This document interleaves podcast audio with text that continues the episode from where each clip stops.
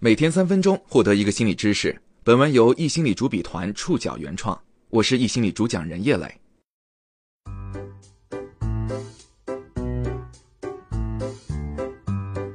中国的年轻人，光是今年受到贫穷恐吓的就可能不下一万次。北京有两千万人假装在生活，年纪越大，越没有人会原谅你的穷。网络上类似这种标题的报文层出不穷，每一篇都在提醒年轻人你很穷。这些文字中充满了都市贫穷生活的细节描写，让贫富差距变得立体可感。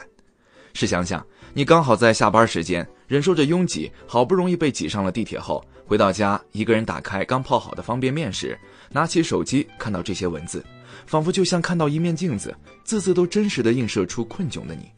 这种焦虑感比贫穷本身更能够伤害一个年轻人。然而，实际上，大部分人都是假性贫穷。对于贫穷，国家有着一个标准，中国贫穷标准是家庭人均纯收入少于三千元每年，而我们大部分人都在这个标准之上。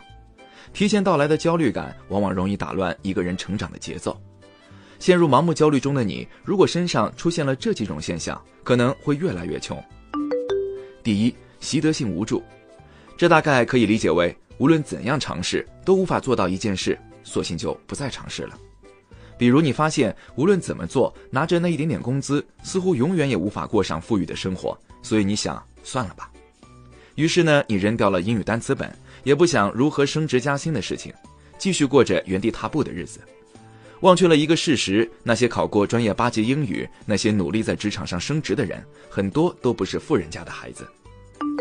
第二，归因偏差，阻碍深度思考和学习。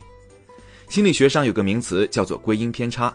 指的是，当某件事情发生后，我们可能会在分析原因时歪曲或过分强调某种客观事实。奶茶妹妹的成功常常被归因家庭和容貌，却忘了她健美操国家一级运动员，高一便获得全国健美操比赛亚军。第三，自我设限，苟且偷生。我们在失望的时候总想着算了算了，而这些算了的背后都隐藏着一个心理机制。因为贫穷，所以我没有办法享受生活和投资自己。想要获得更好的东西，确实需要花更多的时间和精力。但如果这个效果既然是你所追求的，那费点力气又如何？最怕的是因为穷，一边在贫穷中焦灼，一边生活质量大大降低，忽略了人生的可能性。第四，生命意义的窄化。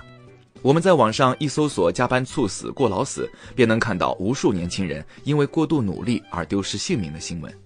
只有努力才能成功的口号，一直激励着很多想要靠自己的能力脱离困境的人。在这个时候，人生的意义被窄化成致富，让人一门心思往里钻，不惜一次次伤害自己的身体健康。而在亲情、爱情和友情这些能给人带来幸福感的情感中，却一直缺席。其实，面对这些焦虑和无助，我们也是有选择的。这取决于我们对自己内在价值的判断，以及我们所认为的生命中最重要的事情。有一名成功的企业家曾说：“现在的年轻人受到的噪音干扰太多了，静下心来找到方向，把每件重要的事情做好，慢慢的就好了。或许在合适的时候完成合适的目标，才是对自己负责的行为。